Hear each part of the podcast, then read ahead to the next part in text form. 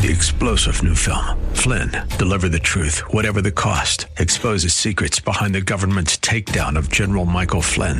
Flynn knew what the intel world had been up to. He ordered the first audit of the use of contractors. This set off alarm bells. He told the truth. He was the most dangerous person for Donald Trump to hire. They had to get rid of Flynn. Flynn, deliver the truth, whatever the cost. Available now. Watch it today. Go to salemnow.com. Salemnow.com.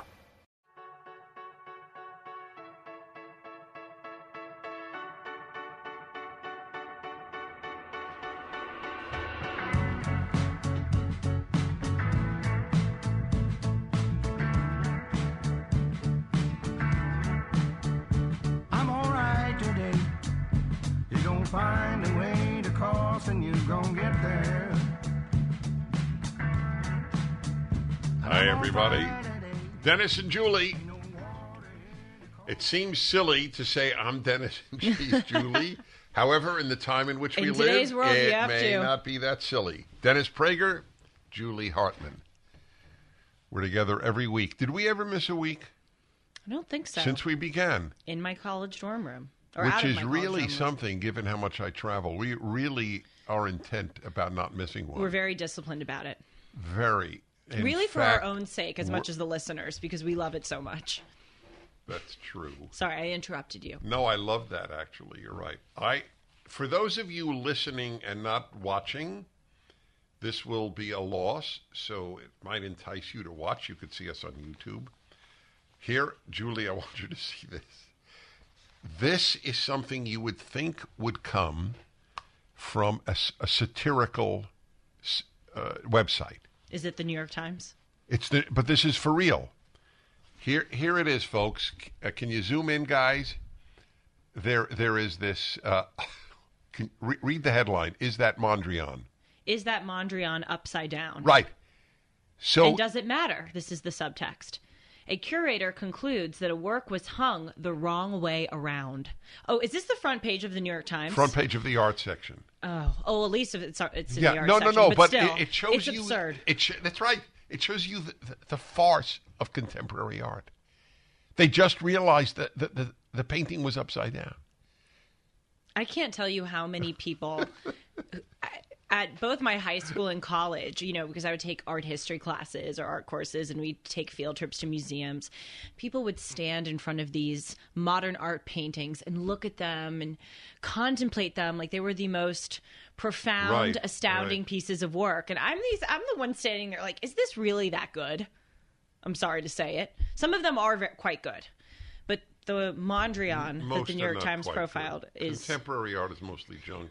Contemporary architecture, contemporary sculpture, contemporary music. I'm sorry to say, I wish it weren't true. Anyway, I just thought I'd share that. I, I have actually a number of things on my mind. Well, wait, I'm sorry to interrupt you, but before we get to that, I, Yeah. this is this is just as a woman, Yeah. this is bothering me. Dennis has two rubber bands on his desk, his side of the desk, I should say. Why do we need two rubber bands on So the set here, of Dennis here and is Julie? the interesting thing. You are right about as a woman. I know You were so it's totally a woman thing. Men don't care. Alison Armstrong. Have you heard her with me? Alison yes, Armstrong. she's is- a doctor, right? no, but no, no. Well, she's she she deals in, in men women issues, but she's not a doctor. Okay. So I've had her on for decades, uh, once uh, four times a year now on on the male female hour. So she once said something to this effect: When I enter my bedroom and it and the bed is a mess, my pillows are screaming at me, "Fix me!" And I thought, have I entered the twilight zone? Or is this simply a woman's mind at work?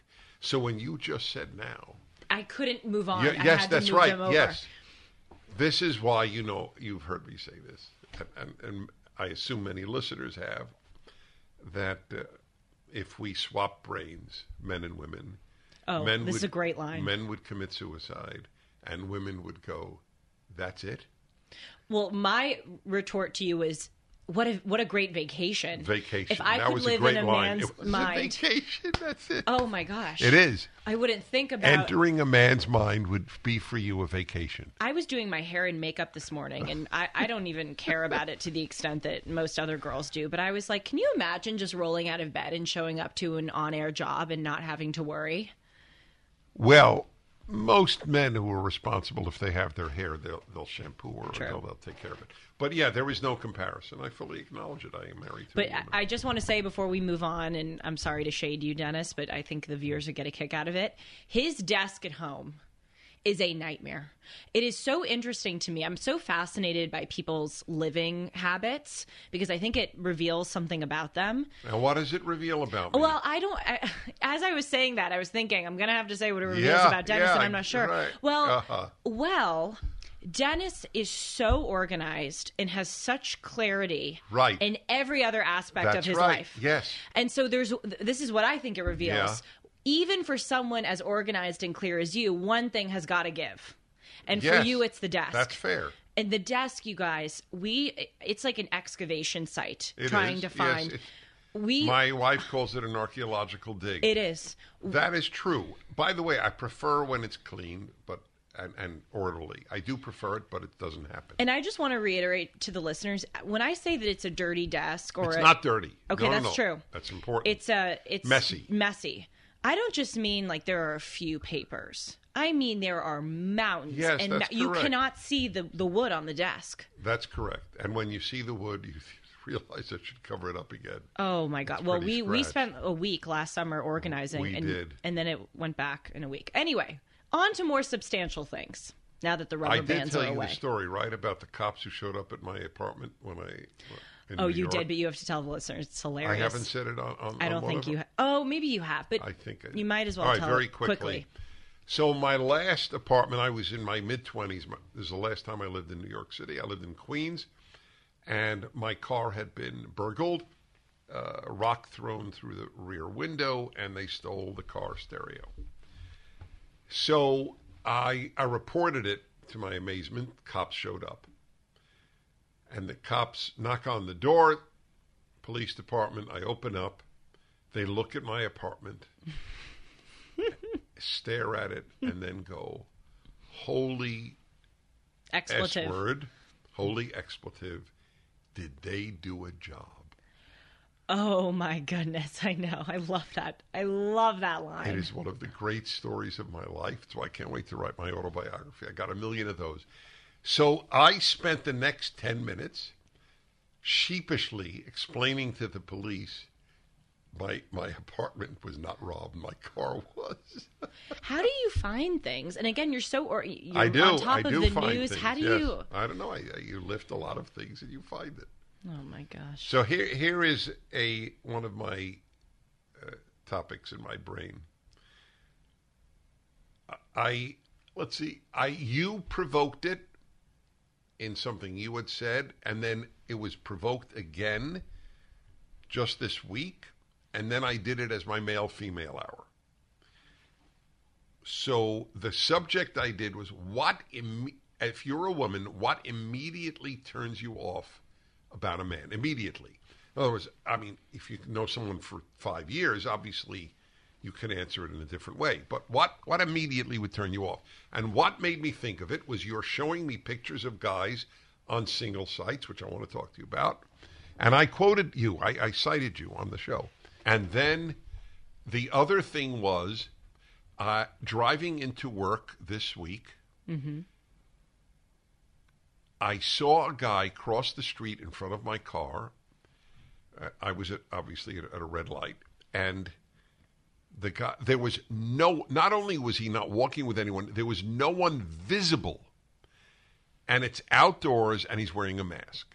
And my immediate thought was, if I were a woman, that that guy would be ruled out a priori. Yep. Agreed. It, he would be ruled out for me, certainly. Right. So is your thinking my thinking? It is like the antithesis of a strong or masculine Oh, man. absolutely. Or even rational man. Yes. Okay. That's ex- no, exactly. My my turnoffs are masks. My turnoffs with men are if they're wearing any kind of political shirt. I talk a lot about the computer stickers, but that's overwhelmingly a female phenomenon. At least on at my college, men didn't really do that. But there were some men, small minority of men who would wear political things, and I just if you're in that camp, there's no way that I'm going to date you. So I'd like to know, aside from the mask, look, my immediate assumption is I and and I know that some people watching or listening wear masks. I don't. I promise I don't mean to insult you, even though what I'm going to say is insulting. but I, no, no, I, I know that sounds odd. No, I- have I no what you- intention of insulting anyone, and somebody may have an excuse. I don't believe there is one. I mean, maybe if you're very old and a bunch of comorbidities and you terribly fear anything you get, but then you'll have to wear one the rest of your life. And also, they're not effective. They're not effective. That's why I said irrational. Exactly correct. Uh, go on the internet and watch people puff smoke through uh, any of these masks. right. A- anyway, uh, I just assume the the person walks through life scared, which is very unimpressive and certainly unmasculine, mm-hmm. and and has a herd like response to Yes. life. Another turnoff for me is if a guy is goth. And I noticed in college a lot more guys were experimenting with gothness than. So how does I- it manifest itself with nose rings or or what? You know, I didn't, I would see a lot of nose rings among women Yeah. and among gay men. I did not, thankfully, see a lot of nose rings among straight men. So what would goth entail? You're going to hate this one, but painting your nails black. Hate? Not strong enough a word. Okay, in fairness, it wasn't a lot of men, but it, more men than I thought would paint would paint their nails. And I actually knew one straight man who Too painful. It- it's- it's really It's painful. It's like listening to the proverbial nails on a chalkboard. it, it is painful. Trust me. I, it, trust Straight- me. As a straight guys. yes, I knew one straight guy who would wear a choker on his uh, on his neck. I- but I, okay, Again, not many. a choker like like jewelry choker. Yes, like it looked like a fishnet. If you you know those those um, Okay. fishnet stockings or just a regular fishnet, So yeah, you that, cut it that into a I, choker. I never recall seeing, but you you're with a younger crowd than I am. But the the the, the, the fingernails, I, I, I can't get over. what is Oh, it? me, Different different colors. Mostly black or gray. So And- that's goth. Yes, and what people would do, including girls, is they would paint it such that they looked like they were chipped. Usually, when you paint your nails, you paint them fully, and then as you go, you know, throughout your week, they naturally get chipped. But now, chipped nails just itself is a look. So people would intentionally So paint it my wrong. theory on that is it's it's an example of boredom. yes, You see, when when disorder becomes the the desideratum, the desired end, that to me is a function of boredom. So that your chipped nails are not as nice as smooth nails. I mean, it's just a fact. Well, sorry, the nails wouldn't be chipped. The nail polish would be. Right. Okay. Fine. So, okay. Yes. I, am glad you clarified. Okay. But but the point But remains still, the same. It looks So dirty it- it- to me. Okay. So it, it is to a certain extent like torn jeans. Which is another thing that's in vogue. Oh, Vogue. I mean that that that's ubiquitous. I mean it's beyond Vogue. What do you think of that? Uh, I I I'm still puzzled at its appeal. I think it's boredom, but also, and I've said this repeatedly about other things, I think that it's that people are so desperately trying to figure out what their identity is, and they think that this is an appropriate expression of it. We don't have very good role models of people who have a really good, robust individual identity. So we look at singers or a- actors or actresses who wear you know wear clothes a certain way or paint their nails a certain way or even just people at our own school and that's what we think is expressing a proper identity You'll love It's sheep-like. So I was just with Charlie Kirk. We were just at a, public event together. We have the same birthday. You and Charlie? Yep. That's interesting. It is interesting. I, I get a kick out of it And that. guess who also is the birthday? George Floyd. I would have guessed. You didn't. You didn't give me time. Okay, then guess the other one. It's a U.S. president who shares our birthday. James Knox Polk. Oh my gosh, why am I forgetting his first name? Dwight Eisenhower. Oh, For a minute, I thought, what's Eisenhower's first name? Yeah, Eisenhower. Anyway, Charlie Kirk. So Charlie said to me at this at this public thing, we had uh, over a thousand people at this big thing in Orange County, and he he's wearing a tie and a, and a shirt. Charlie hates wearing ties. he likes truly comfortable garb. Right.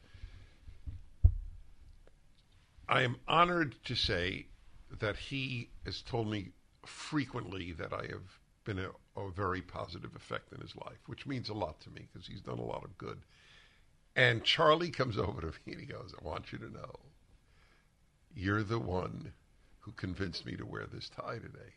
Of course, I never directly Of said- course. and he said, I just want you to know, I wish I remembered the exact words. It has an effect on the person when they dress up, and it has an effect on the way people treat you. Mm-hmm. Yes. And this is a guy who would be happy to wear a t shirt. It's so interesting that you say that because uh, you don't even know this about me. My my parents and my roommate in my apartment knows this about me, and my college roommates know. I my state of na- nature is wearing pajamas. I love wearing PJs. I would stay in PJs all day. I just think they're comfortable, and you know, I just and and a big sweatshirt. So it takes a lot for me to get into normal clothes, even if those normal clothes are casual clothes, because I just love PJs so much. But over the past few weeks, I've been really trying to establish. I moved out of my parents' house, as you know, and into an apartment. I've been really trying to use that as an opportunity to establish a good routine, getting up earlier, reading the paper every morning. And one of the things that I've started doing as an experiment is immediately getting out of my PJs, even if I'm not leaving the apartment. And just putting on leg, even if I put on leggings or a t-shirt. This is so impressive that you are trying that. Well, you're so right. It's it's Oh, exactly what you just huge. said. Clothing I feel like a human. You know, I, Yeah. I feel like I'm not. You know, I feel like I'm more competent. You know organized. my belief. We live in the age of stupidity because Yes. it's the anti-wisdom age. No wisdom is taught. None. Wisdom, elementary wisdom, Mm-hmm. tells you clothing is of surpassing importance. It affects you and the way others perceive you. Do you know when I walk onto a plane in my ubiquitous shirt and tie? uh, I know that I am treated more seriously and respectfully by flight attendants, by others. It is anyone listening to this right now, any man listening, try that experiment. I want you to go a week. You don't even have to wear a jacket, just a shirt and tie, uh, as as bizarre as it will seem to you, and tell me how you feel and how others treat you. So, question for you: You're going to Denmark tonight. On how long is that? 12, 13 hour flight. Yeah. Do you wear a a shirt and tie? So that's a so since this is what will happen since we're doing this and since I always broadcast with a shirt and tie and I, so I do any public thing. I don't know if in other words will I take my tie off? Or will you just wear a No, more no, no. casual no, shirt? no. The, the shirt is a, is a given. So part of my consideration is there is no day in my life if I step out of the house that I'm not asked to do some selfies with people. Right. and I prefer that I be in the selfie looking good than looking less good. That's all. That's the one picture this person will have of me. So I I think about that. If I were true, if I were going to a desert island, uh, I I would uh, you know I'd wear I would wear shorts and a t-shirt. Well, another thing about clothing, and, and you your point touched on this, is that it not only transforms you, but I view it as an act of respect to other people. That's correct. And that's what I've come to see in the past year or two. I mean, I would go to class. I'm sure there are photos of me walking to class, and I would wear Lululemon leggings and sneakers and a sweatshirt. So it's not like I got all dolled up. But I thought, you know, I should really work on this and try to dress more appropriately for the classroom. And even just in my daily life, I try to do that. When I see people who are wearing it, it happens so often in LA. I think it I think it's more the LA culture than anywhere else. You see people wearing these flowy sweatpants or these crop tops or these ragged shoes and they're trying to look cool. And I just think it's disrespectful. I'm sorry, I don't want to see your stomach. I, I don't want to see anybody's like just just be respectful. Just cover yourself appropriately. I'm not well, a prude. okay. There are a, there are different issues that you've just raised, in my opinion. So, women and modesty is not the same as respect for the for the public, although some may say that they are. Uh, I don't want to get into the. I, I'm totally happy, as you know, to talk about sexual matters, but it, it is more complex in the case of the female. If a guy's wearing something stomach bearing, he looks like an idiot. If a woman wears something something stomach bearing, she doesn't look like an idiot. I mean, that's just that's just the way it works in the True. world. We're not the same sex. That's true. Men, men and women. But your bigger point is is so important.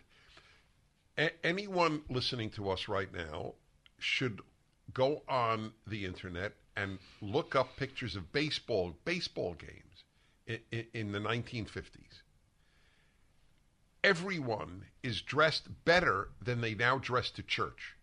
They went to baseball games in the post World War II, or certainly pre World War II generation, more formally dressed than the vast majority of people who go to church now.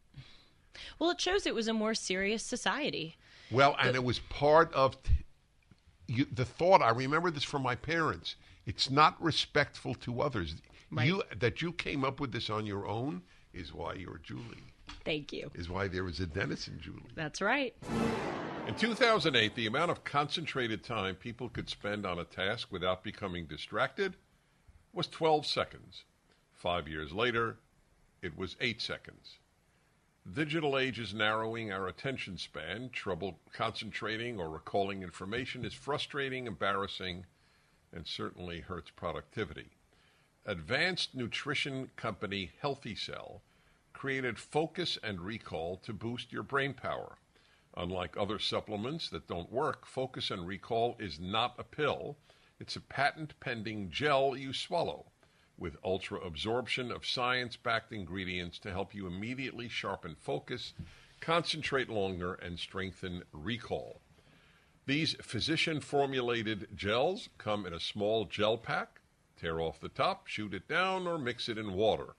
Over 1,000 reviews with an average star rating of over 4.5 show that it works. Supercharge your brain and see the difference. Go to healthycell.com. Use the limited time code Prager for 20% off your first order risk free. Love it or your money back guaranteed.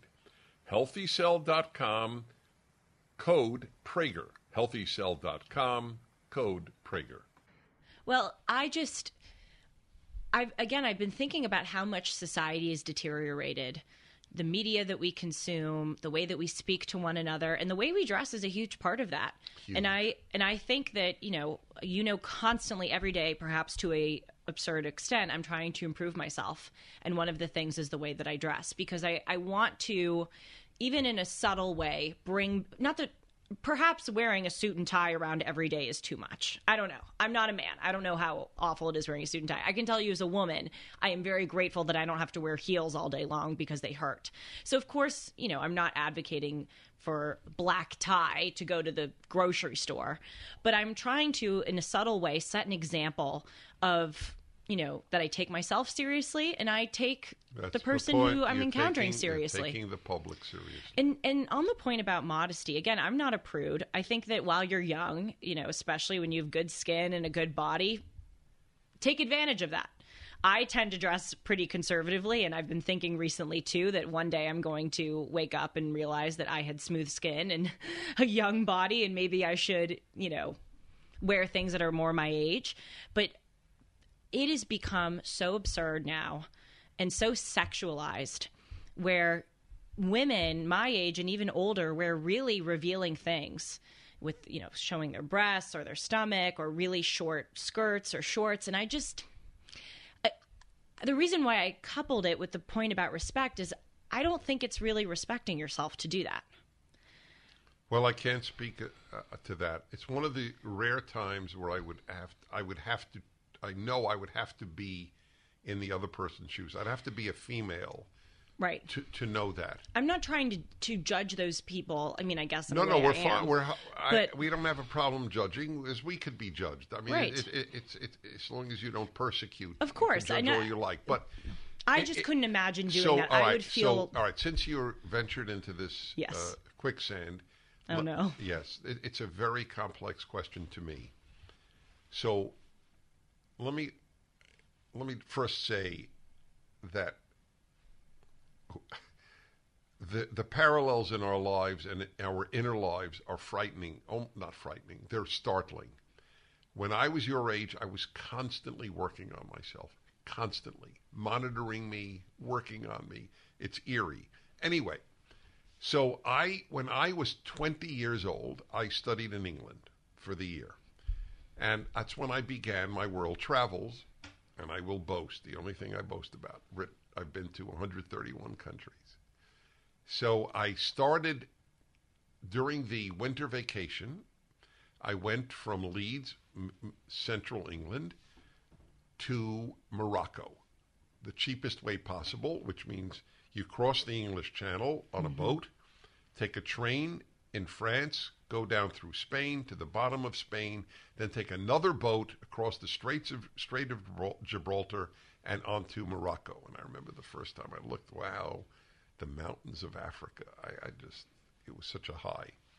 that is really cool. Yeah, totally. Now, why am I telling the story? So, in Morocco at that time, virtually every woman was completely covered. Not every single one wore a veil, but they were they were completely covered. Right. I didn't see any part of of a female for two weeks. I was there for two weeks, and I I monitored me. So, for example, was I less? Was there were there fewer times of sexual adrenaline running in me because men are visually stimulated, uh, which is impossible for a woman to fully relate to. It's it's it's just the way it is. So I monitored the fact that I felt somewhat deadened compared to the way I was in Europe.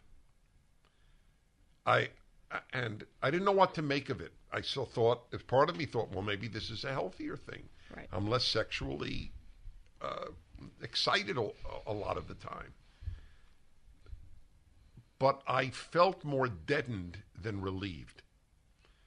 And then when I got to Portugal, that's how I got back to Europe. I, I flew from, I don't remember which city in, in, in Morocco. It was the cheapest way to get back to Europe by an airplane, go to Portugal.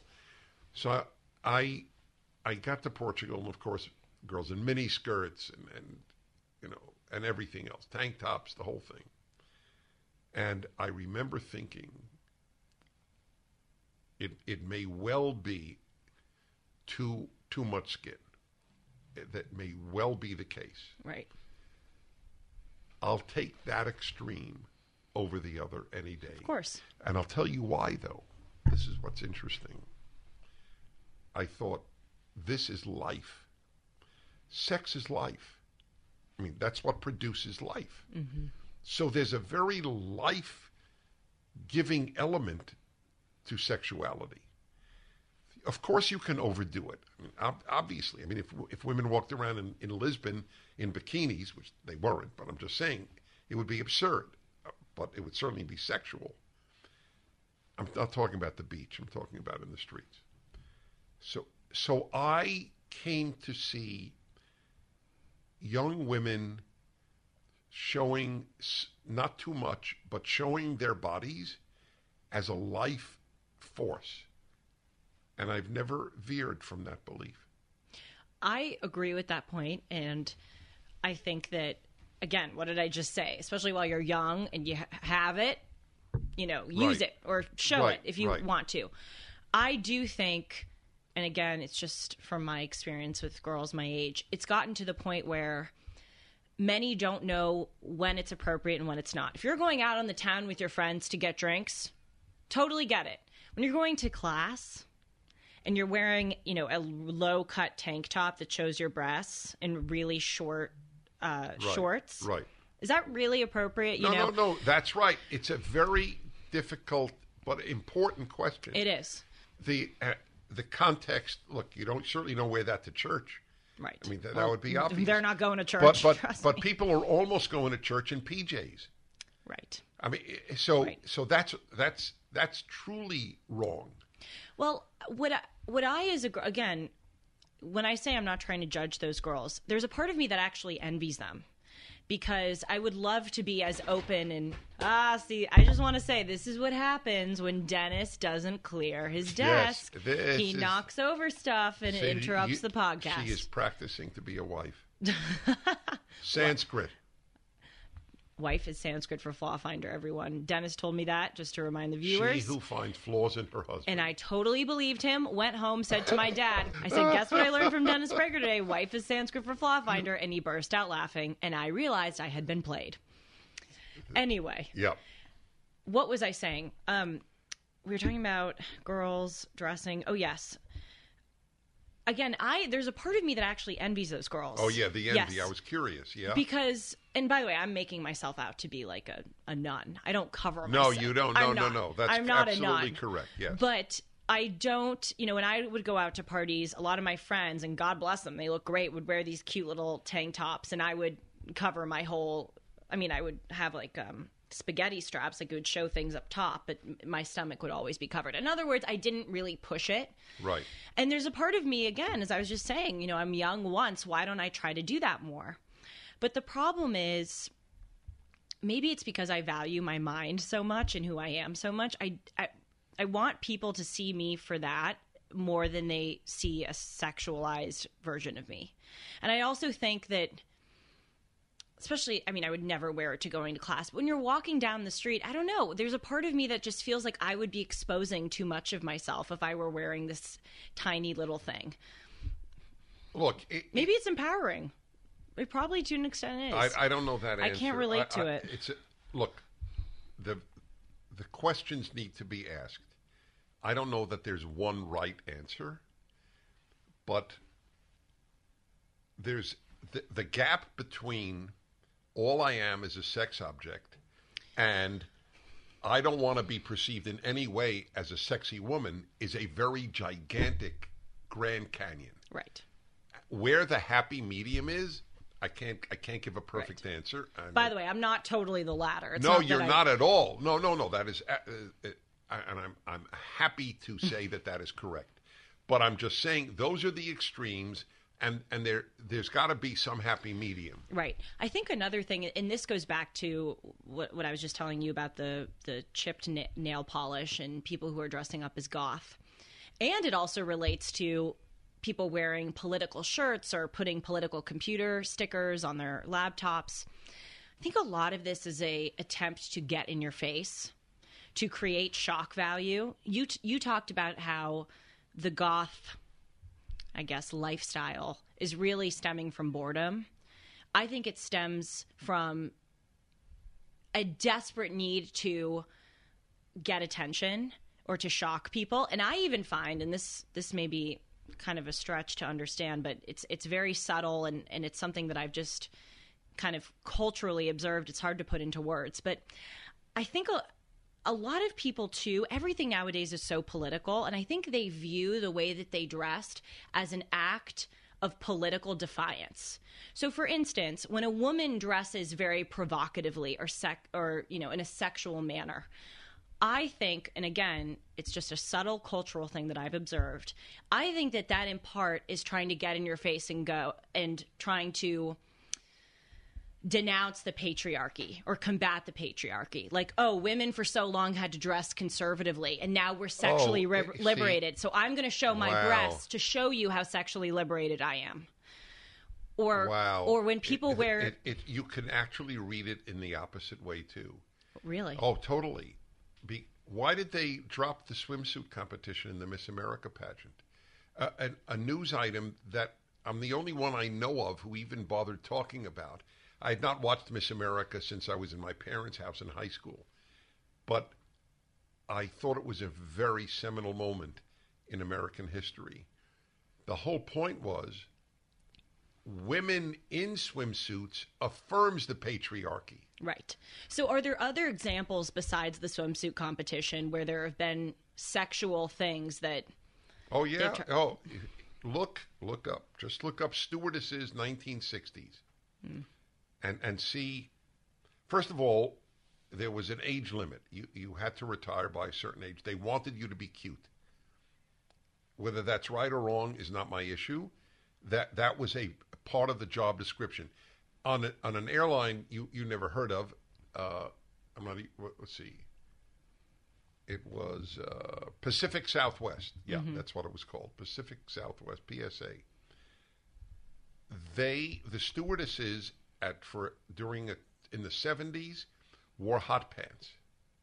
What hot pants? What are hot pants? Oh, that's okay. Look it up. Seriously, hot pants are extremely tight shorts that just go to the bottom of the butt. Right. Well, that stuff I do think is a bit absurd. I don't think that flight attendants should have to Right. Uh, leave the profession. I mean, and I know you probably agree with Yeah, me no, on no, that. no. That isn't.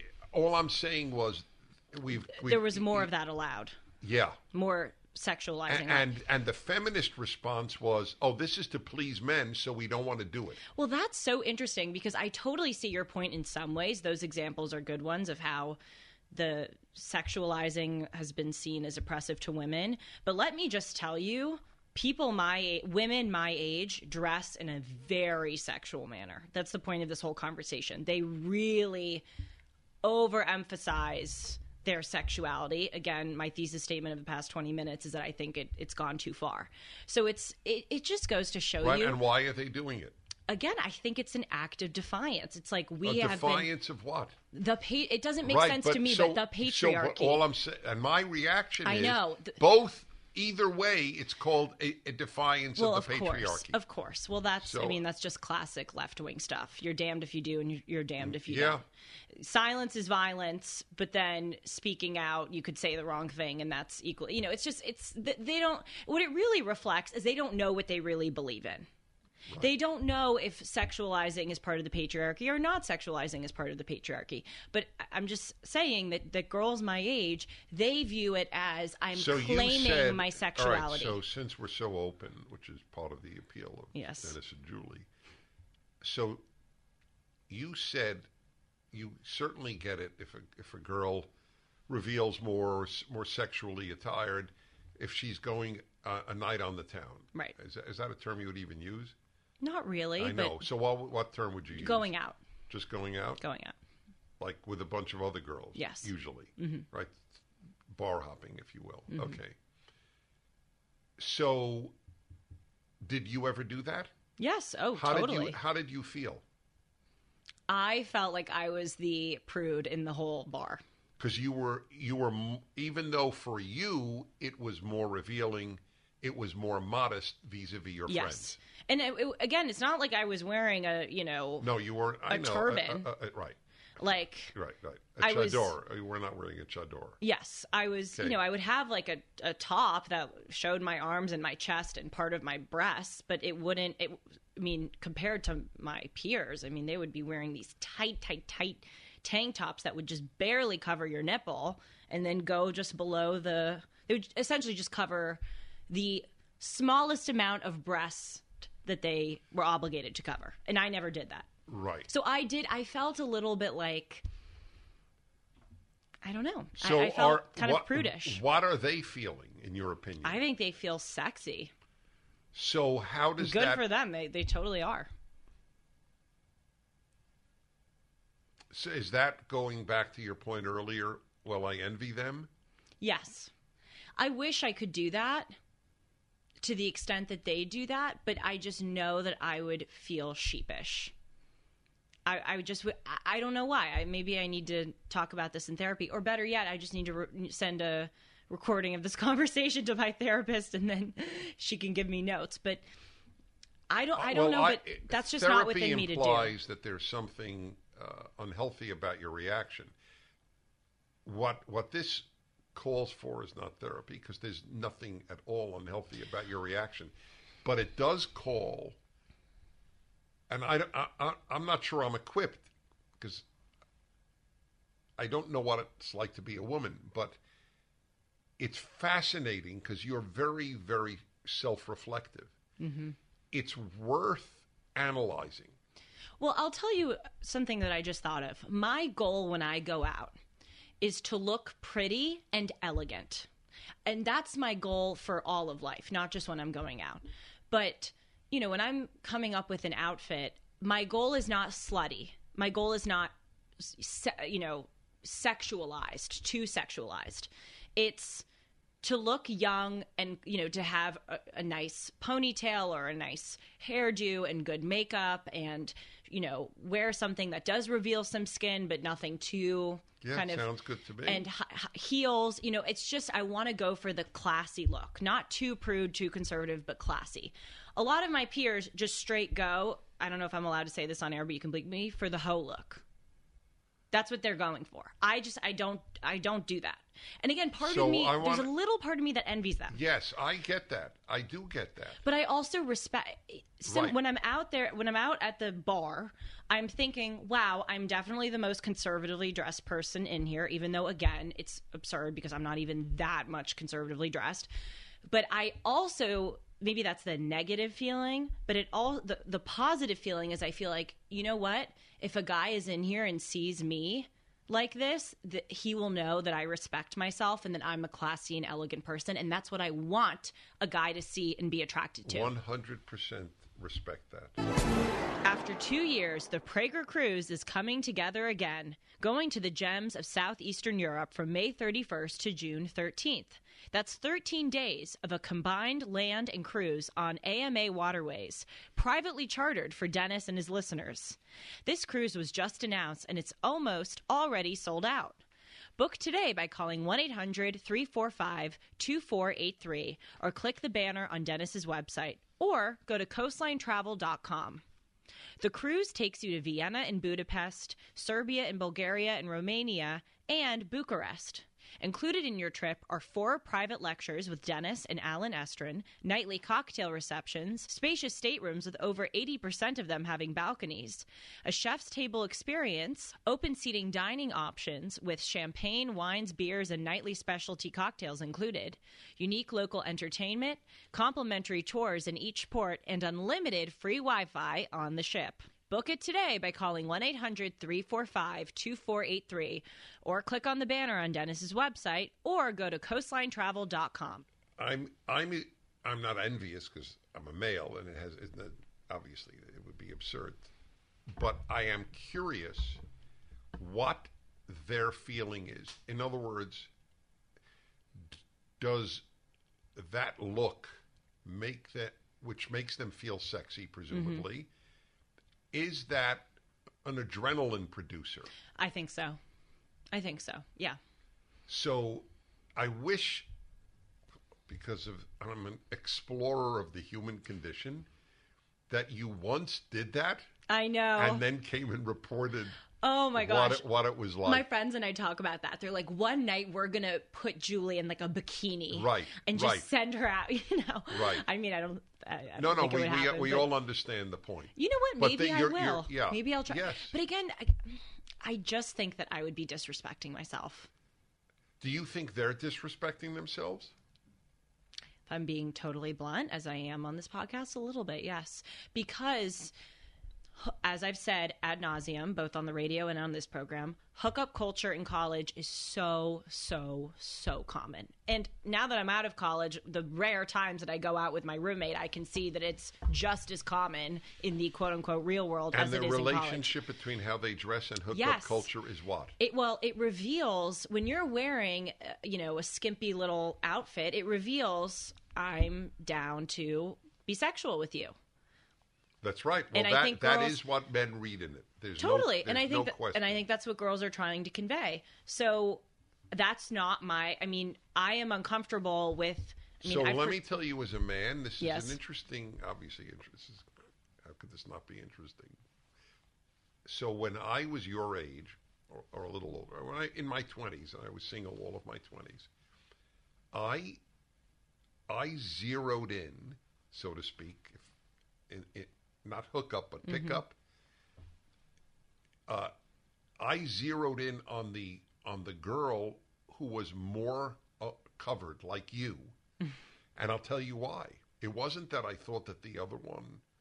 I, I, I'm not going to sound noble. It was actually selfish. The ones who showed the most were like the most standoffish. Oh, interesting. Yes, very interesting. There was much better chance of anything happening with a a a more modestly dressed girl. I, and again, not a chador, and not not. Oh, of course. Yeah, but what you're describing Right. is that interesting? Yes, it is. That that is interesting. Well, I, I think that the standoffishness is a part of the deal. They want to play hard to get. They want to look super sexy right. and but- desirable, and, and then, be, yes, exactly. But but ultimately, I think they're doing that as a tactic because at the end of the day or They- the end of the night, they Uh-huh. want a certain thing. End I of the night, that was good. well, I look. Am I totally against hookup culture? No. Have I participated in in it somewhat on a small scale? Yes. That being said, I am not going out as some of my friends are, and God bless them if that's what they want to do. Seriously, no no judgment or shade, as I like to say, coming from my part. If they want to do that and they have fun, go for it. But I am not the type of person to want to go out and just try to project that I want a one night stand or I want to Right. be So, intimate with someone for a one time thing. The question is, I don't doubt that they have fun. The question is, how do they feel the next day? Well, exactly. Well, actually, that really is the question. Well, well, that's really what it is because I've had friends that have fun, and then the next day when the guy and this happens, way- Disappears. disappears, won't even text, won't even acknowledge your presence Right. out on campus. It's Yes. so vile, and they feel awful. So I just I don't want to put myself through that. And also, I mean, this is getting really personal, but welcome to our show. I am not someone that enjoys or is comfortable being intimate with someone unless I feel like I know them Well, and respect so, them intellectually. I- I believe you reflect female nature, right. but they have been taught there's no such thing as female nature, Well, exactly. and that, that's the whole. That's the genesis of the hookup culture. You're just like men, but you're not. I know. So yeah. So that was a. a so one final thing we didn't get. this all started. Let's just get even more personal. No, we- no, no. I don't know how more yes, personal I exactly. could This is the beauty of it. So, back to the earlier part, when I did my show on what is an instant turnoff get. Yes. for a woman in, mm-hmm. in seeing a Oh, man. yes. Tell people what you see on single sites. Well, I talked about this on our last show for a little bit. And Dennis, do you remember you asked me the question if I'm attracted to bald men? Yeah. I had so many people write into me and say because I said I would prefer someone who isn't bald, not because I dislike bald people or that I'm totally against it, but it's just I feel like if you're bald at my age, it you're not looking as young as I may want you to look. A lot of people were not happy with that response. I mean, they respected it, but they wrote in and they were like, "You say that you want masculine men, but then a bald guy is the epitome of ma- masculinity." So, my apologies to anyone that I Well, no, even forgetting apologies, what would you say to that argument? I would say, look, You don't have anything to apologize for. I know you, I don't. You, you, you didn't do anything with malice. no, You were you were being honest. Yes. When I say I'm apologizing, I sincerely don't mean to offend anyone, Of but at the same time, Right. I'm not. I don't regret saying it Right.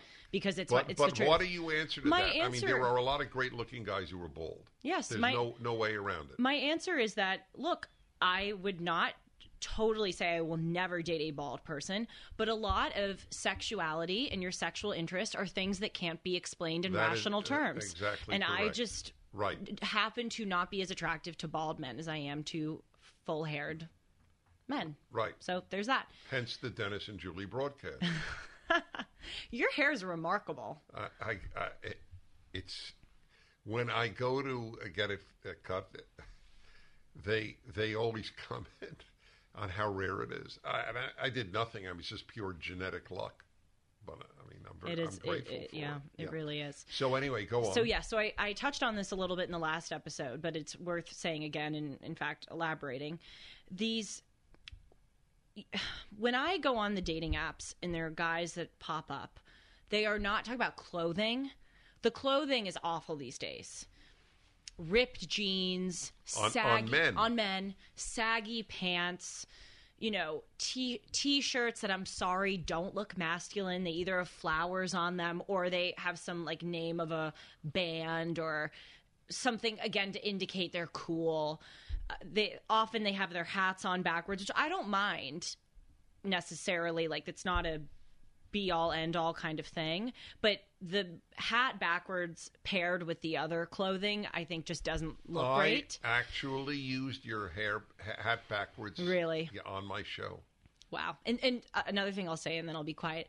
A lot have necklaces, multiple necklaces, in fact, and a lot more nowadays. I see have bracelets and rings. And I'm sorry if you are wearing any of the things that I just mentioned. It's an immediate no for me. I, I'm sure there are a lot of wonderful Sorry. men, but I totally, and I mean that, but I, I, I support you completely. And what's even worse, Why, why is why is that deemed masculine? Well, that's just the tip of the iceberg, Dennis. The clothing is one thing. Then it's the way that they're posing. So many guys they'll have their legs outstretched, and it's just not an elegant. Again, I'm not. I'm not. no, you don't have to apologize. No, but it's just it's not an elegant. It's it's odd. It's, It's so it's unsophisticated. Yes, it is, and it's it's too casual, and it's. I don't know if again, Dennis and Julie, we talk about everything. I don't know if they're trying to draw attention to their junk. I don't know what they're trying to do. I seriously can't figure it out. But there But are many. even drawing attention to your of course, junk is not masculine. Of course, it's That, it's disgusting. that's what men need to understand. They don't have models of masculinity. Did John Wayne draw attention to his junk? People don't know who John Wayne is, but I do. you. Why do you, by the way? My dad. so I am curious. You've see? Have you seen John Wayne movies? Yes. Do you understand why I would use him as an example of masculinity? Yes, of course. Well, my I mean, my dad talks about him a lot. And I trust anyone who my dad says is a model of masculinity or good character. Right. I. But aside from trusting your Yes, dad or yes, me, yes. uh, for that matter, He but, always looked very dignified. Well, di- uh, dignified helps, but I am curious. Do you have a masculine actor in mind from any age? in, in a Hollywood actor Yeah, that I think. yes. Um, I would say Harrison Ford, but what's sad, this is very interesting. I know. He now is an earring. That's right. I used to view him as the epitome of masculinity, Mm-hmm. and now I don't. I'll try to think of another. uh, Harrison Ford is the I my Char- favorite Charlton movie. Heston? Uh, I don't know who that is. okay. I'm sorry. Well, my mom, I I want to shout this show out, and I'm so interested to know if people are aware of it. And please write into me if you are. My mom, growing up, would show me the Big Valley. Are you familiar with that show? Yes, it was. Uh, who was the great actor in that? I think if if it's if if I'm right, I know all the character name. Well, there's Barbara Stanwyck was was Oh, then, um, then I don't Victoria, know. the no, mother, Then I don't think I. and there okay. was uh, ugh, I can't remember any of the names of the the. Okay, go ahead. But anyway, the men in that show, I can remember their screen names: Jared, Heath, and Nick. They are very masculine. I don't know. Again, I don't know their real names, but they're masculine. So you never heard of a, uh, this? Was a when I was a kid. This was the most, I think, the most popular of, of this genre. Uh, Bonanza. Go on the internet and watch two episodes of Bonanza. It's a dad and they're cowboys. Mm-hmm. Dad and his three sons. Mm-hmm. I'm very curious. How Oh, I will. React. I'm very curious. Well, I have another homework assignment to do, which is to watch Monty Python. Because when I was guest hosting for you a few weeks ago, I said that people. I was talking about the herd like mentality, you know, among. Who knows what I was talking about? There's so much herd like mentality nowadays. But I, I cited the Norman Cousins quote, which you know I love, that he said that people were wearing the uniform of nonconformity i.e., they all thought that they were so defiant and right. individualistic, but they all were acting the same way, and, and in the end, they were conformist. Sean played this Monty Python clip that said like w- we're all individual. It was something. Yes, so it's We're all it's individuals. The character playing Jesus. It's the life of Brian. The character playing Jesus. It's a very funny film. It's it's it's dark humor, but it's very funny. He's looking at this gigantic crowd of followers, Mm-hmm. and he's not happy that they're sheep-like. Yes. and he yells at them. You are all individuals. Oh, and yes. 5,000 people go, We are all individuals. Right. So he played that because you know he likes to insert. And I had no idea what. First of all, it was a Oh. little hard to hear, Uh-huh. and second of all, I had no idea what the reference was. So I click my fancy talkback button so the radio listeners can't hear me, but Sean can hear me, and I go. What the heck is this? Like, please explain this to me. And so then we created this whole thing that you know I, I'm I'm Gen Z. I haven't watched Monty Python, so that I have to add to my list. You do, actually. It, it, it, it should crack you But up. there was a point that made me bring up the Big Valley. I know that you asked about Masculine masculine, characters, yeah. but there was something I was saying before that. No, I, well, Perhaps not. The, I, I wonder if the viewers get annoyed when we forget. yeah. Well, my apologies. How could they not get annoyed? I don't know. Maybe they just love They- us no, so much well, they no, think it's no. endearing. Excuse me. No, oh, I see. Yes. Oh, no, no, that's an interesting argument. Mm-hmm. It's a big question, actually. You know what? I'll tell you why it is. When you love somebody, even some obnoxious trait, I don't mean awful or evil or immoral, but obnoxious Right. trait can be endearing. Whereas if you don't like a person, the exact same Oh, totally. is a complete turn off. I don't know though. I can think of some things, and I'm sure my parents would say the same about me. I can think of some things that my parents do that, I, and I adore my parents. You know, I have an incredible relationship with them, but I get especially pissed off when they do certain things. Well, since Like they the way my watch dad every one of the- these, Yeah, you I'm go sorry. give an example. I think, well, Dad, I'm sorry. He, his his response to me would be, "Well, you need to load the dishwasher more." I think the way my dad loads the dishwasher is awful. Oh, and it, it just, and also when he's cleaning out, why can't I think of the name of You it? think the way your father loads the Yes. So here, so, Glasses could break. so glasses could break. I It's a want your serious father thing. to hear this. My wife so doesn't like when I do the dishes. She doesn't want me to do any of the dishes. So I have sort of benefited from Yeah, the fact that That's my dishwashing annoys her. Well, my my I still would lets wash my dad do when it. in the very beginning. I would wash dishes and then she would redo them. Oh yeah. Oh, my mom does that all the time. My dad. So says- why should the guy bother? Well, my what my mom does is she'll wash. She'll take Dawn. She'll wash the dishes and then she'll put them in the dishwasher. And my dad's like, "What? What are you doing?" So it it's substantiates your point. My mom loses everything.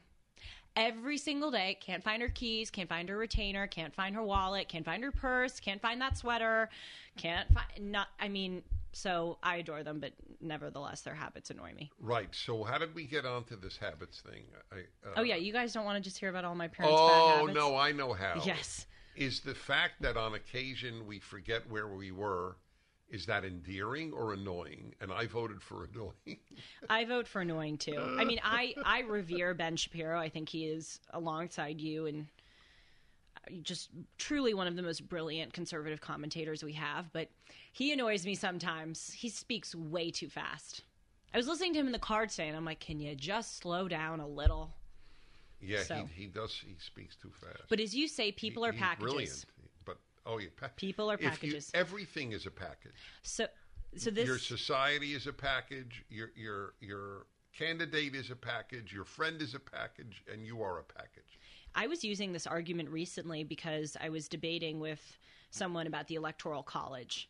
And they were saying that, you know, there are all these problems with it because the smaller states get more or get gets are allocated a certain number of electoral votes and even though bigger states have more electoral votes with because they're have higher populations, still the smaller states have more of a proportional weight than maybe they should.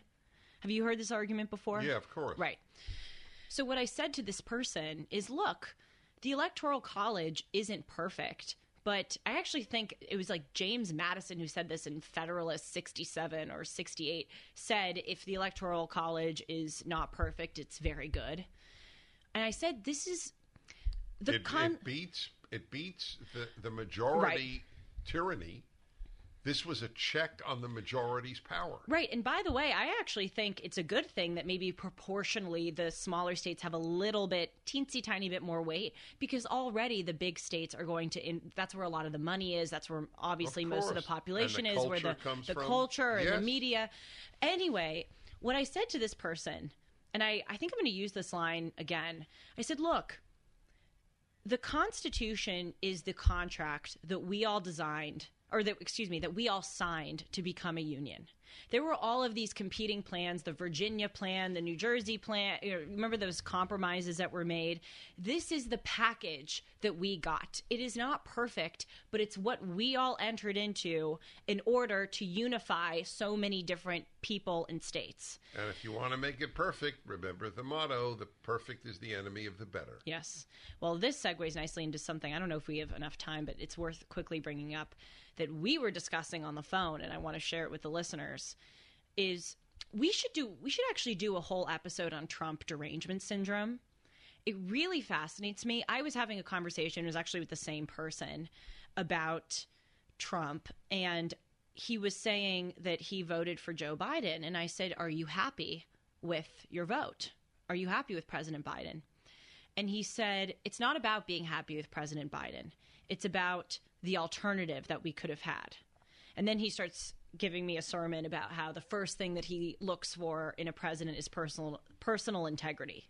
And I say to him, "Well, okay, I understand that. But if we're going to look into personal integrity, do you think President Biden is a man of integrity? Someone who plagiarized and is in law school, who repeatedly lies about issues as big as inflation or gas prices or as small as growing up in the Puerto Rican community in Delaware or you know, a a house fire that he had. And this person just could not recognize the good parts of Trump as a president. And it really it's so it was so interesting for me because he was using the package argument but in support of President Biden where I was using the package argument in support of President Trump. Anyway, I just I don't I really just don't understand people's lines of thinking when they somehow I- think, I think we, we got a better package. I- I- we really should. yeah. Why don't you give uh, people Yes. awareness of the upcoming cruise? The upcoming cruise. No, I'm going to give them awareness of Lear Capital. Well, I certainly screwed that one up. You know, you screw up very few things, and when you Thank do, you. I'm not annoyed. I think it's endearing.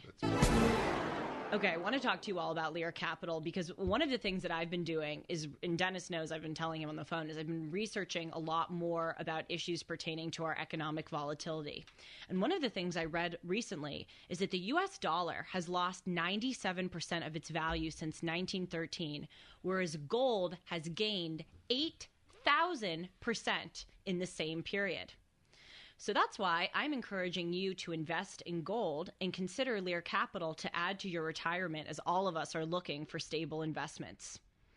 Did you know that you can add physical gold and silver to your IRA or 401k? If you want to learn more, call Lear Capital today and ask about the Lear Advantage IRA. You can transfer or roll over your old 401k or IRA into a gold tax free and penalty free account. And to sweeten the deal, Lear is offering free shipping on every purchase and up to $15,000 in bonus silver to every qualified client. Call for details at 1 800 260 5075, and you can get a free precious metals investor's guide and work with the top rated precious metals company on consumer affairs with a near perfect rating on Trustpilot. Lear Capital is the gold standard in precious metals investing and has over $3 billion in trusted transactions with over 650,000 happy customers in the 25 years they've been in business. So again, call 1 800 260 5075 to get your free kit. See how gold has performed during periods of inflation, government debt, interest rate hikes, economic crashes, and even wars. And you will see that gold has been that financial bedrock asset in portfolios. And what I love most about Lear is that they're an American owned company, proud to do business with Americans that share our conservative values. So write this number down and give them a call today 1 800 260 5075. And if you don't want to call, you can go to their website, learcapital.com. That's spelled L E A R, learcapital.com. Gold is a really good move during this time because people are not trusting That's right. money or Well, paper assets. So let me tell you, you're now working on your knowledge of economics, Yes. which means that within six months you will be capable of doing a whole show on it. I mean, that that's how fast you learn, and, and it's your mind. Here is one of the great. If I had five questions to ask God about economics, I have five about every. All right. If I had two, just about, ec- I would just ask about God economics. about other things no, I besides agree. I agree. I agree. Babylon Bee interviewed me uh, this week about my my new book on Deuteronomy, and they said to me, "So, if you could ask God one question, what would it be?" And of course, I gave my standard answer: "Why did you invent the mosquito?" That's my standard answer. Is that really what you would ask him? Uh, Well, l- let's hit that in a moment Okay. because that's that's huge. But I, I did want to make another point. Sorry. No, no. Don't, well, sorry is only because it's it's uh, it's. What was I? What was I? This is a oh, genuine. Oh no! Now let's see if I was listening. You were. Oh no! Oh god, this is really bad. See, the problem Now- is we get so taken over by the do. by the topic because this is so real. And by the curiosity, when you Yes. said the ask God thing, my mind went. Oh, okay. so economics. So here Oh, it is. yes. So the question is, sh- were we wrong in getting off the gold standard? Oh my gosh! I was just about to bring this up. Go ahead. just about to bring it up. I think yes.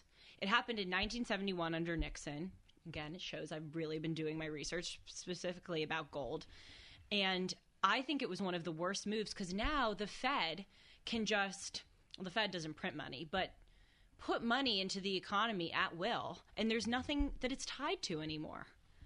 Uh, I can't imagine a good argument against being on a gold standard Why did Nixon do that? because it it, it enabled him to print more money. Yeah. That, that's that's what governments want to do. They want to print money. You know, I. and and the people accept it, not not knowing the the belief that you don't have to pay for bad uh, mistakes seems to have taken over much of humanity. Uh, The belief that you really can get things for free. Yes. It's a s- super important point. I had Steve Forbes on your show when I guest hosted for you. I think it was this summer. And he did a PragerU video on inflation, which, by the way, I encourage all of you to watch. It really helped me understand inflation. And I asked Mr. Forbes about the gold standard, and he said that that was the worst, one of the worst decisions in his oh, opinion Oh, that we he- have made yes. in the, in the Yes, past 100 I- years. yes, I- I have to agree with him. The only other, dis- I mean, in the last five years, there are so many bad decisions. I'm going to take the last five years out of this conversation.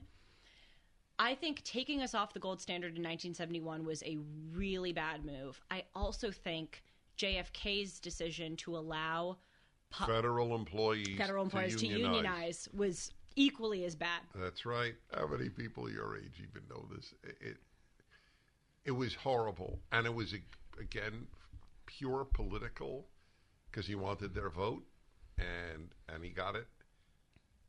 Well, that's what we're Do seeing do you- now with so the do you know crisis. what Reagan did with the uh, with the uh, what do they call them? The um, the guys at the the airports, the not screeners. Are they called screeners? Security screeners? No, no, no, no. The the guys who monitor the people who monitor the flights in the flight Flight controllers? Yeah, controllers. Do you know that story? No. They went on strike and he fired them all. Oh, wow. All. Wow. Well, what's interesting. And, and by the way, that was risky because flight controllers are very important. yes, they certainly are. But you, you you're- you're not going to play around with the, with the American people. what I find to be so fascinating is that in the summer of, of 2020, when there was this whole crusade against police, no one that I knew of on the left was talking about getting rid of police unions, which to me would seem like the most logical response to, you know, charges of police brutality. Because if you're a part of a union, it's it's way more difficult to fire someone than if you're, if you're not part of a union. But the reason why they didn't go after the police unions is because they knew if they would go after those, they'd have to go after the teachers unions as well. They couldn't selectively hate one union and then support another. That's, my theory. Because Uh, the teachers uh, uh, unions uh, are a disaster. Oh, they're malicious. They're they're worse than a disaster. Right. They're actively destructive of children. And we see now President Biden is just totally By the way, did you see this talking about actively destructive of children? An article in the Atlantic of uh, that just came out. We have to bury the hatchet and no recriminations over mistakes made in the two years of COVID. In other words, what? yes, Mistakes what mistakes? like locking kids down for two years. Oh my Don't God. start getting angry at teachers. Everybody makes well intentioned mistakes. This comes from the death It was of God. evil what they did. Evil. And and it was done all over the world, not just in this country. Teachers r- hurt kids without giving a damn about them. They're hypochondriacs and and they're and they're woke. I am so angry at what they did. I'm so angry about what medicine did, not allowing people to visit their dying relatives because uh, because of COVID.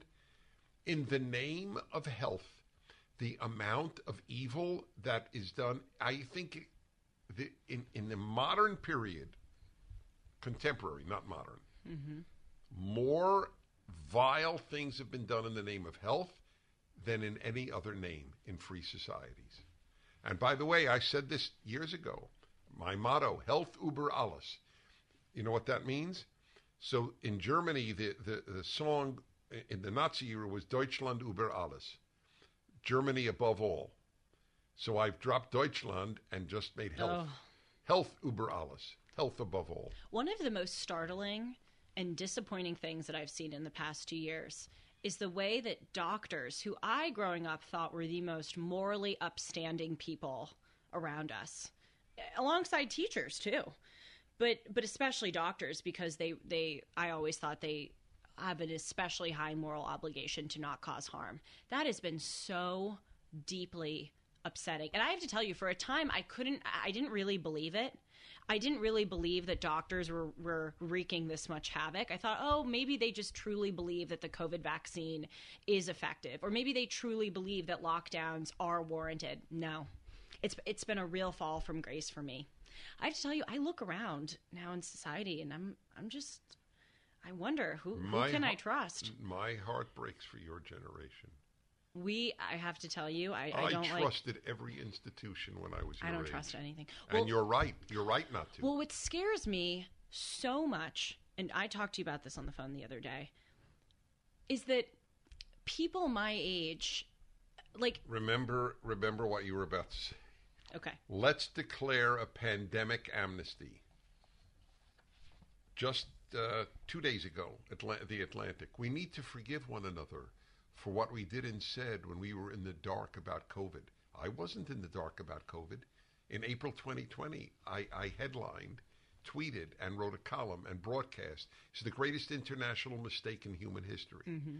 I said that it was vile what was being done to children. It was cruelty, sadism, not allowing people to be with dying relatives. I wasn't in the dark, and I'm not a doctor. Well, how about what came out a few days ago about the Department of Homeland Security working alongside Silicon Valley to shadow ban and suppress "quote unquote" misinformation? oh, oh, that's well, that's that's So, so those people Yeah. shouldn't be held accountable. They should get right. amnesty. Exactly. So, So, yeah. So you were saying that you don't. I feel you feel bad so for you, bad. yes. because when you grew up, you trusted every institution, and I'm telling you that I don't trust any institution now, and it's been a real fall from grace, and it's been very sad for me. That being said, I am happy that I am at least aware of it. Even I shouldn't say happy.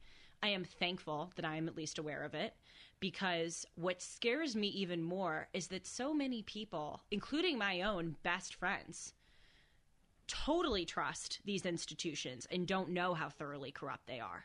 And that's worse because at least, you know, I, I am very careful about who I choose as my doctor, for instance. Well, it's it's They are not way too worse for their, them psychologically. True, but it's worse for them in the long term. I would rather know than not know. No, no, uh, I, I couldn't agree with you more. It, it, it's like the old question: if you could be uh, given an injection to be happy all the time and unaware of what is happening, would you take it? You wouldn't take it. I wouldn't take it. Uh, I don't know if your friends would, but that's the world they live in. Well, I would. I mean, you're right. I wouldn't take it, but the problem is they may be happy in the short term, but then long term, when they take a you know right. many doses of the COVID vaccine, and God forbid something happens to their health, they're not going to be happy. So, the th- the thing that continues to just amaze me is how little people know about what's really going on in this country. For instance, I keep mentioning I was having a debate with this person about the Electoral College, same person I was having a debate with about Trump versus Biden. And I said to him, this is a 65 year old corporate lawyer. He, I could tell that he was in some ways quite well read, smart guy. And I said, because he was talking about uh, integrity, and I said, well, do you think what the Clintons did in 2016 with the whole Russiagate scandal is, you know, morally upstanding? And I said, are you aware of the Steele dossier? No. He had no idea what the Steele dossier was. I said, Are you aware of the special counsel John Durham investigation that has found that both uh, James Comey and Robert Mueller lied about certain very important things about their sources of the dossier? And nope, had no idea. I say, do you know that Mark Zuckerberg gave $450 million to privatize election procedures? Or that Twitter actively suppressed the Hunter Biden story and, in fact, removed the New York Post, the New York Post's account because the New York Post was the first one to bring it up? Nope. No idea. Do you know that the Department of Homeland Security was corrobor- or collaborating with Silicon Valley to shadow ban things? No idea. I can go on and on and on. one of my mottos. And they laugh at me. We know what they don't know. They laugh. They laugh at me like I was on QAnon, whatever the No, hell QAnon they is. They laugh at you like Bill Maher laughed at me when I said the left says men menstruate. People can watch it on YouTube. It's gone viral, millions of views. I was laughed at. Who says that, Dennis? You know what? It just happened. I had Juan Williams on, a major liberal commentator. He's on Fox and he writes for The Hill. To his great credit, he came on the show, and I said to him, well, I'm just curious. What do you think about having six-year-olds in so many schools go to um, what do you call it? The uh, Drag Queen Story Hours? yeah, drag queen story hour. How did I know exactly what you were talking Yes, about? because Like, I saw the look I, on your face. I have a blank on that that terminology. Drag queen story hour, mm-hmm. and and sexualizing children at the age of five and six, and telling them that they're not boys and girls because they don't even use boys and girls in most schools Right. anymore. And he his answer was, I, I- I can't believe it's happening. You know, you'll find this to be interesting.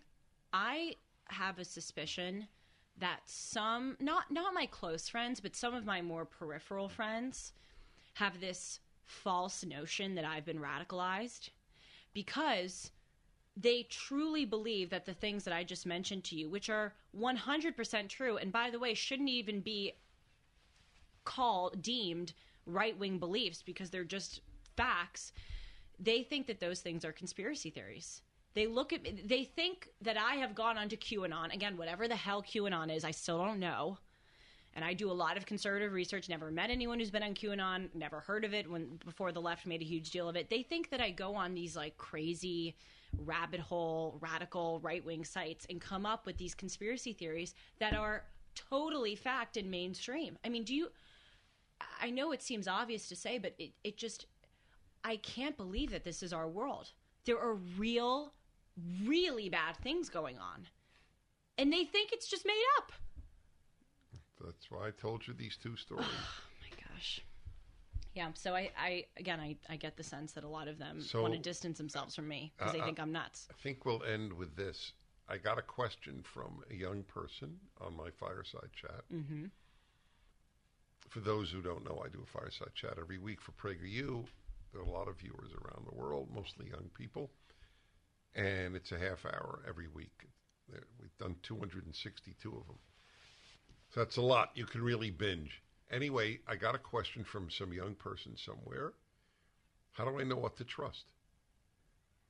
How do I know what's true? It's a very, very real question. So I like being under pressure because I do my best under pressure. Others are different, but I do. I do too. Uh, really? Mm-hmm. That's interesting. because of all my swimming. Oh, that's right. Makes sense. Well, I didn't swim. I mean, I can swim, but I not competitively. Anyway, I came up with an interesting answer. I came up with a few answers. What do you think of this answer? I said, those who wish to censor others are usually lying. And I've never come up I had never come up with that answer because it's a very good question. How do you know who's telling the truth? On on any given is it the left or the right? Well, if you are telling the truth, you are okay with those who differ with you speaking their minds. And in fact, you want them to. That's right. Because it, it Let's- exposes their that- lies. yes. If you what you're saying is really true, So you this should that. be a giveaway to all young people. When they don't allow us on your campus, it's because they're lying to you. I love that. It's big. I'm going to use that. It's really big. Well, i i- of course, it's a good because you have to. It begs the question: Why? Why are you censoring this person? What- Because how do you stand to benefit? right, exactly. And they're And a censoring right. because they know we can expose what they say as as lies. Yep. Great answer. If- You've got a lot of those. I've noticed that. That's a good thing. Yeah. It's a blessing. In the meantime, you can all email me at julie at julie-hartman.com and follow us on social media at Dennis Julie Pod. That's on Twitter and Instagram. And Ju- Dennis and Julie, I almost said Julie and Dennis podcast. Whoa. It's getting over my skis there a, A little coup, bit. a coup. Dennis and Julie podcast. Maybe we will change it to Julie and Dennis podcast on Facebook. And I'm so excited for next week. I love these. I love them too. And then before then, I'll be in Denmark. Yes, speaking at the Parliament. See, you, you say you're going to Denmark and you're modest. Say that you're speaking at the Parliament. I'm alright today. Bye, everyone. You're gonna find a way to cross and you're gonna get there. And I'm on fire today. Ain't no water here to calm Three star general Michael J. Flynn, head of the Pentagon Intelligence Agency, knew all the government's dirty secrets. He was one of the most respected generals in the military. Flynn knew what the intel world had been up to. He understood its funding. He ordered the first audit of the use of contractors. This set off alarm bells. The explosive new documentary, Flynn, Deliver the Truth, Whatever the Cost, and covers the facts behind this scandal. Flynn told the truth. He was the most dangerous person for Donald Trump to hire. I find out the worst enemy that I'm going to face in my life is right here in America. They took my assessment and they wanted me to change it. And I was like, I'm not changing it. They had to get rid of Flynn.